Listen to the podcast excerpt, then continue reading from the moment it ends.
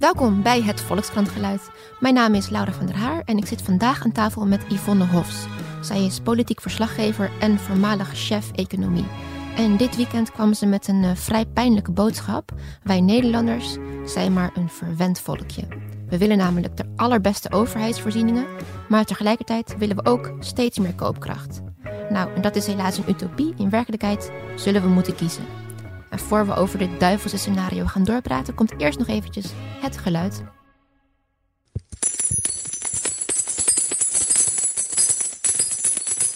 Uh, nou ja, we horen hier dus rollend geld. En uh, jouw boodschap is eigenlijk dat we dat de komende tijd niet meer gaan horen. Je schreef een uh, stukje afgelopen weekend met een beetje een pijnlijke boodschap. dat we zeg maar een stijgende koopkracht niet meer kunnen hebben. En ook betere overheidsvoorzieningen willen.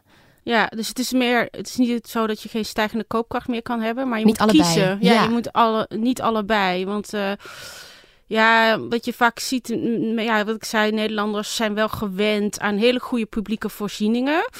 Maar uh, ja, sommigen klagen, met name bijvoorbeeld de gepensioneerden, dat hun koopkracht niet stijgt. En, ja, maar uh, ergens is het toch best wel logisch dat je dat allebei wil? Ja, natuurlijk is dat logisch, alleen het kan niet. Want uh, ja, het, publieke voorzieningen worden betaald van belastinggeld. Dus dat zullen we toch zelf moeten opbrengen, grotendeels. En nou, dat gold natuurlijk in principe altijd al. Maar er zijn een paar factoren die ik in mijn artikel heb uitgelegd, uh, waardoor het eigenlijk um, ja, die belastingdruk, het betalen van de collectieve voorzieningen, op steeds minder mensen neerkomt. En daardoor wordt het natuurlijk voor die mensen steeds moeilijker om koopkrachtstijging te realiseren als je tegelijkertijd steeds meer belasting moet betalen. Het enige alternatief is dan het versoberen van die voorzieningen. Maar ja, dat willen we ook weer niet. We willen ook goede zorg en zo. Ja, ik zou heel even in het kort en dus oneerbiedig proberen samen te vatten waar je stuk over ging. Um, er komt minder geld binnen, schrijf je, want uh, bedrijven betalen minder belasting. Er komt minder geld bij de, bij de overheid. Bij de overheid, inderdaad, ja. Uh, we hebben een deeltijdcultuur, dus even mijn tweede vingertje. Uh, er zijn steeds meer gepensioneerden en ZZP'ers die relatief weinig bijdragen. En het aardgas is op. En aan de andere kant komen er meer lasten bij de overheid te liggen, omdat we bijvoorbeeld dingen die we vroeger zelf deden bij de overheid neerleggen, zoals mantelzorg, kinderopvang, et cetera. En dan verwachten we wel dat al die voorzieningen beter worden. Dus de publieke voorzieningen. Ja, en of in elk geval op hetzelfde niveau blijven. Terwijl, um, nou, twee nuanceer, je zei even, uh, de overheid krijgt steeds minder binnen. Op zich is dat nu niet zo, want de economie groeit. Dus de belastinginkomsten stijgen ook. Maar in verhouding, hè, dus in verhouding komt, uh, zijn er gewoon minder mensen die die belastingen moeten opbrengen. Dus als bijvoorbeeld nu weer een recessie komt, dan, dan de, de, het staat, de inkomsten van de overheid zijn eigenlijk structureel onder druk. En als we even teruggaan naar dat eerste punt van zit in een spagaat, we moeten kiezen eigenlijk, of tenminste, we kunnen niet allebei hebben. Wat zou jij persoonlijk kiezen als je als de keuze is tussen meer koopkracht of een nou ja, top of the bill verzorging staat? Nou, ik hoop dat ik niet hoef te kiezen. Kijk, mijn punt is meer. Wat we hebben nu ook allebei. Alleen. Het gaat uh, eigenlijk heel goed, dus. Ja, alleen uh, wat je wel ziet is dat uh, de last. Uh, wat, wat ik in mijn artikel beschrijf, dat de verhoudingen worden ongunstiger. Dat er een klei, steeds kleinere groep is die het moet gaan betalen. Een heel groot probleem is echt uh, dat het bedrijfsleven steeds minder mee, bijdraagt. Uh, maar ik, ik, ik vrees gewoon, kijk, ik zeg niet dat het goed is, uh, helemaal niet, maar uh, dat het dat het heel moeilijk is om daar iets aan te doen. Omdat ze nou eenmaal. Uh, hey, je hebt die globalisering nu eenmaal. En dat is niet terug te draaien. Bedrijven kunnen veel makkelijker dan vroeger zeggen: Nou weet je, ik ga naar Polen. Mm -hmm. En dat, je ziet ook dat de uh, politiek daar heel gevoelig voor is. En dat is niet alleen in Nederland zo, maar in alle landen. Um, bijvoorbeeld nu door de brexit. Hè, nou is bijvoorbeeld nou, het kabinet, uh, de, met name de VVD en het CDA... die zijn gewoon bang dat bedrijven dan naar het Verenigd Koninkrijk gaan... naar mm -hmm. de mhm. brexit, omdat... Uh, Groot-Brittannië waarschijnlijk zijn vennootschapsbelasting heel laag gaat, uh, heel, heel erg gaat verlagen. En daar reageren wij dan weer op? Ja, daar reageren wij. Dus wij gaan ook de vennootschapsbelasting omlaag doen. Nou, Trump heeft net de vennootschapsbelasting verlaagd. Uh, nou, in Europees verband wordt er nou over gesproken van ja, we moeten dat niet doen. We moeten, dus misschien, men probeert het tijd wat mij keren, maar vooralsnog zie ik dat niet. Je ziet nog steeds, en dat wordt ook... Ja, zelfscheppend klimaat. Het kabinet zegt steeds vestigingsklimaat, vestigingsklimaat, weet je wel. Dus ze blijven dat zeggen. Dus dat is kennelijk zo... toverwoordje. Nou ja, Unilever en, en Shell hebben zo'n beetje een eentje. Die twee bedrijven die gewoon de dividendbelasting hebben afgeschaft. Twee, hup, 2 miljard minder belastinginkomsten per jaar. Uh, voor eeuwig. Tot dat weer wordt ingevoerd. Mhm. Als dat gebeurt. Maar, uh, en, en, dat moet iemand anders dan gaan compenseren. Want ja, hè, die, die 2 miljard, daar werd wel wat mee betaald natuurlijk. Dus uh, als de multinationals het niet doen. Dan moet of het MKB of de burgers uh, dat betalen. Dus dat betekent gewoon lastenverzwaring voor anderen. En dat idee dat we zeg maar altijd willen dat onze koopkracht blijft groeien. Is dat echt zo? Of is dat iets wat Den Haag denkt dat wij of de burger Ja, nou, nou, het zijn... Ik, weet, er is... Um, of hoe weet ik, je ik dat? Weet, nou, ik denk in, in, de crisistijd besefte iedereen wel dat het... Um, dat het, dat het niet kon. Hè? Dus, dus uh, toen hoorde je mensen ook niet en zo. En ik denk... Um, dat je nu, nu het beter gaat, merk je dat bijvoorbeeld, nou, ik noem, noem die overheidsmedewerkers, dus onderwijzers, verplegers, politieagenten, die hebben nu het gevoel, er is weer geld, nu wil ik mhm. mee profiteren. Eh, de gepensioneerden, die, die, die zeggen, klaar, die klagen echt. Ik bedoel, heel veel. Niet allemaal, hè, maar de, de meest vocale groep, die, de achterban van 50 plus, zegt ja, maar onze pensioenen worden niet geïndexeerd. Terwijl pensioenen hebben in principe niks te maken met de stand van de economie. Dat is geld dat gespaard is en belegd. Maar dat heeft helemaal niks te maken met de loonstijgingen. Dus er is geen uh, directe verband tussen loonstijging, wat dus gaat omdat de economie goed gaat en dan is er, uh, wordt er weer meer geproduceerd, de winsten stijgen en dan is er ruimte voor meer loon. Maar voor pensioenen geldt dat helemaal niet. Dat gaat, hangt af van het beleggingsrendement. En dat is niet per se uh, gecorreleerd. Dat, is dan een verkeerd beeld dat mensen hebben? Uh, nou, maar daarom je vroeg van waar heb je het idee dat het mensen dan verwachten dat de koopkrachtstijging is? Nou, ik gaf nu een paar voorbeelden voor gepensioneerden en dus uh, de mensen in de overheid, de semi-overheid, die willen nu graag meer verdienen. Um, de vakbonden die zeggen, die schroeven hun looneisen op. Want ja, het gaat goed met Nederland.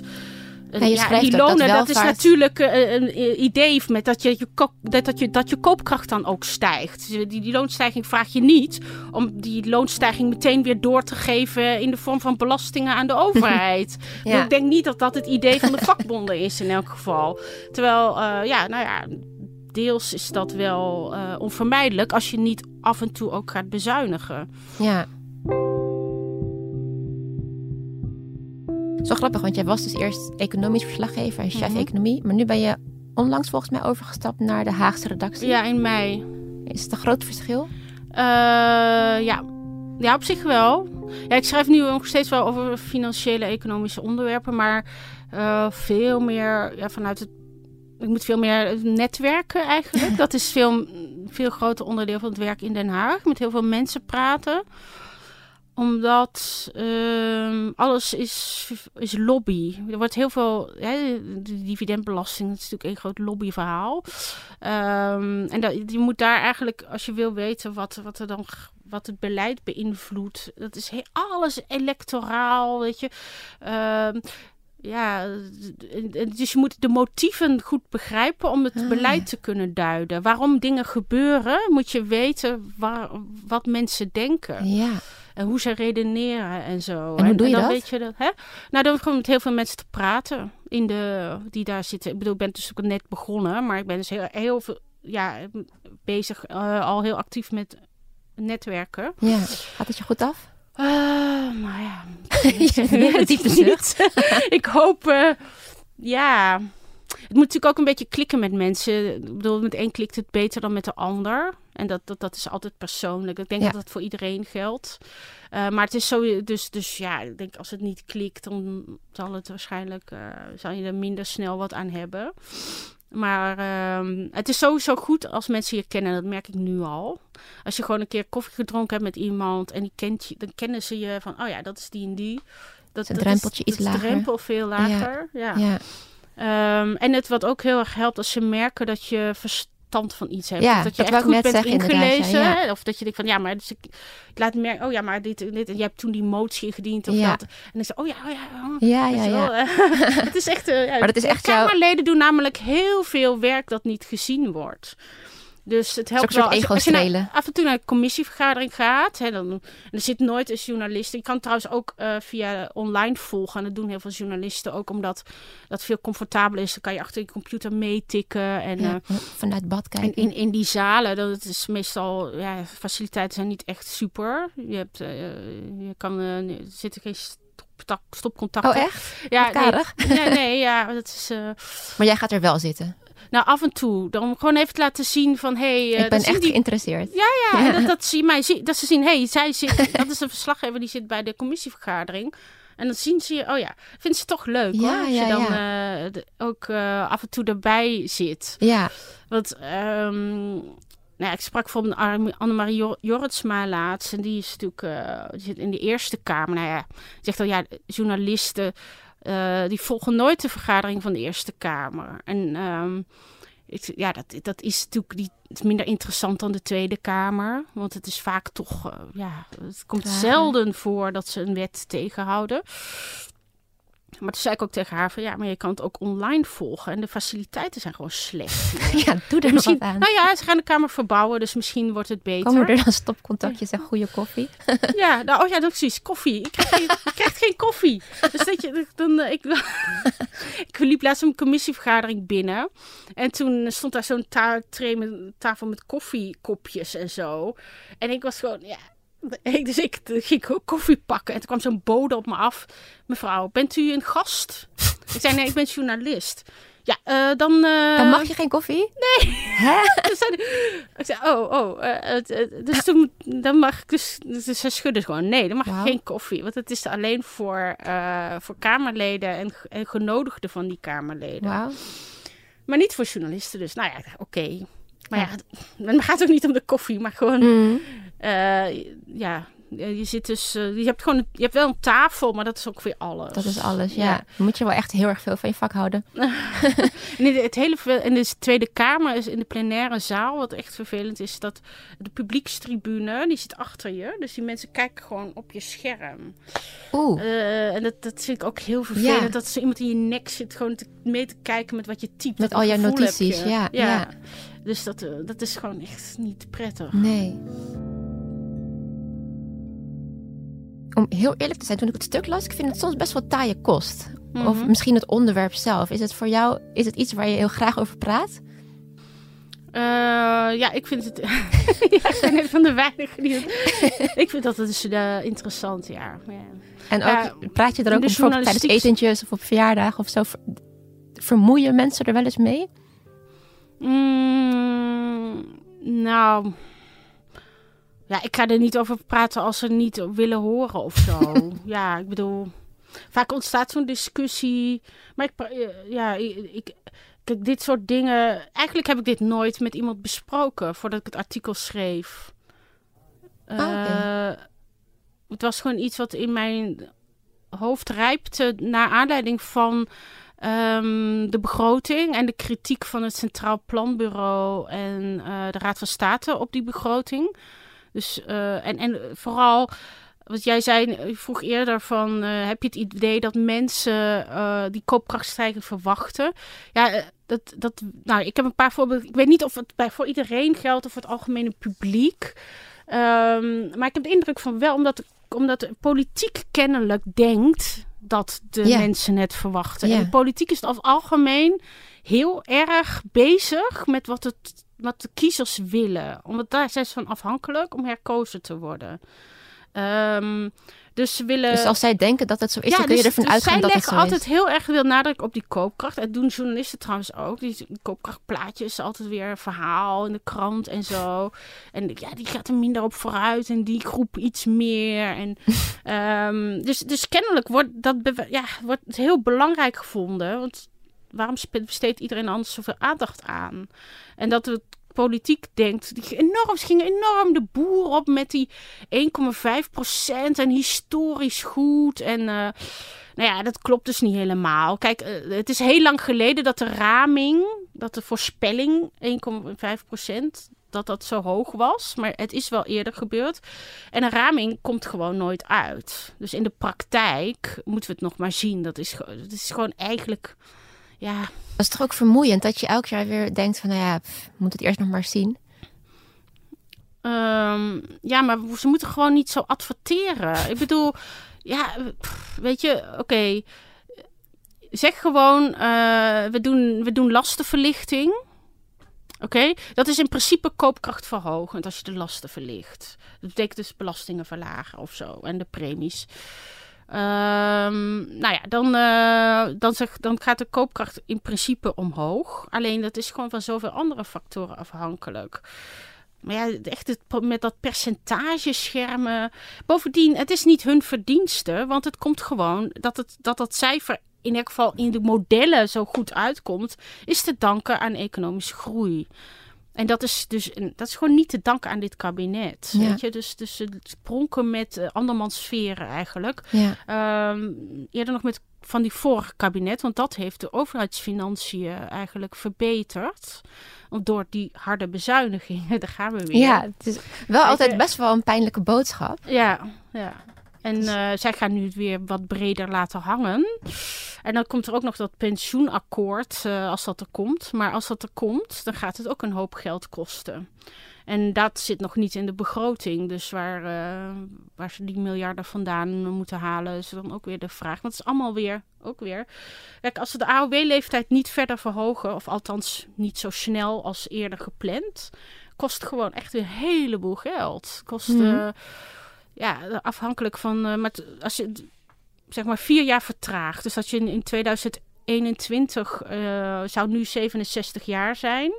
En als je dat vertraagt naar 2025, dus dat pas in 2025 uh, we met op het 67ste met pensioen gaan.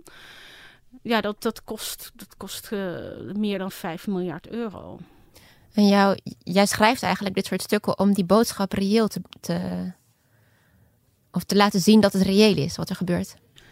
Ja, nou ja, ik, ik schrijf het omdat ik het idee heb van mensen dat dat, dat, dat is een soort, hoe moet je zeggen, uh, helikopterblikachtig verhaal. Ja. Waarvan ik mensen zien, zijn alleen maar bezig met de deeltjes. En ik, ik wil graag gewoon een keer uh, de, het, de verband laten zien. Uh, want ja, mensen kunnen er verder niet zoveel mee. Ik snap, ja, het is niet een verhaal in de zin van... inzicht. Doe ja, dat is, dat is eigenlijk de, het doel. Was ja. het doel. Nog één vraag. Je eindigt je stuk um, eigenlijk met het volgende. Ik lees even een klein stukje voor. Um, een steeds groter deel van ons inkomen wordt door de overheid herverdeeld. Van mensen die dus veel belasting afdragen en weinig gebruik maken van overheidsvoorzieningen naar mensen die uh, weinig betalen en vrij veel gebruik maken van die voorzieningen. En volgens jou is dat niet vol te houden en is eigenlijk de enige oplossing het versoberen van de verzorgingsstaat. Wel ook weer een beetje die pijnlijke boodschap. Is dat echt echt de enige oplossing? Um, ja, tenzij, uh, ja, eigenlijk een kort. Tenzij, tenzij, tenzij toch weer een technische revolutie komt, weet je wel, waar die de arbeidsproductiviteit. Maar je hebt, het is niet nieuw, hè? Het is, het is steeds gebeurd. Wat ik zei met de WHO. We hebben al heel veel bezuinigingsrondes. Uh, gehad. Nou ja, en dat is, ik bedoel, uiteindelijk hebben we dat ook allemaal wel weer overleefd. Dus uh, die WHO is afgeschaft. Uh, nou ja, ja, de verpleegzorg is toch versoberd. Ja, dat vinden we niet leuk, maar het is ook wel niet Je zo dat, dat, het nou dramatisch slecht is. Ik bedoel, weet je, ja. het is onvermijdelijk omdat we kunnen niet al ons geld aan belasting. Alles wat je binnenkrijgt meteen aan de belasting. Dat, dat, kijk, aan anders. Dat is dan al, uiteindelijk de uitkomst als je dat niet doet. Um, en, maar ja, nogmaals, het is niet voor het eerst. Het is zo van dat. Het oh, gebeurt ja, al. Ja, ja, het gebeurt al bij tijd en wijlen. Dus wat ik zei van minister Schippers van Volksgezondheid in het vorige kabinet heeft, uh, heeft de zorgkosten, de stijging van de zorgkosten afgeremd. Ze zijn niet gedaald, hè, maar ze zijn minder gestegen. Ze zijn een heel klein beetje gestegen tijdens de vorige kabinetsperiode.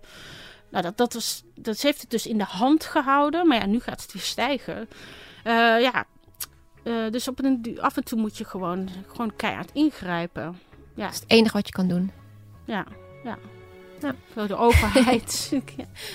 Optimistische boodschap. En ga je nu naar Den Haag? Ehm, wat zeg je? Ga je naar Den Haag? Vandaag? Nu? Ja, ja, ja. Ja. ja. Ja. Hey, heel erg bedankt dat je hier wilde zijn vandaag. Oké, En goede reis zo. ja, dankjewel.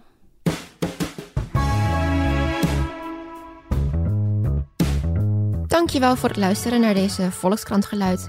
Ehm, en heb je nou een vraag voor een van de redacteuren? Of is er een onderwerp waarvan je denkt dat is nou echt superleuk voor een podcast? Laat het ons even weten op um, podcasts.volkskrant.nl. Dus het meervoud van podcast met een S erachter, volkskrant.nl. En vond je het leuk om naar te luisteren? Dan kun je een recensie schrijven. Dankjewel, tot volgende week. Doeg!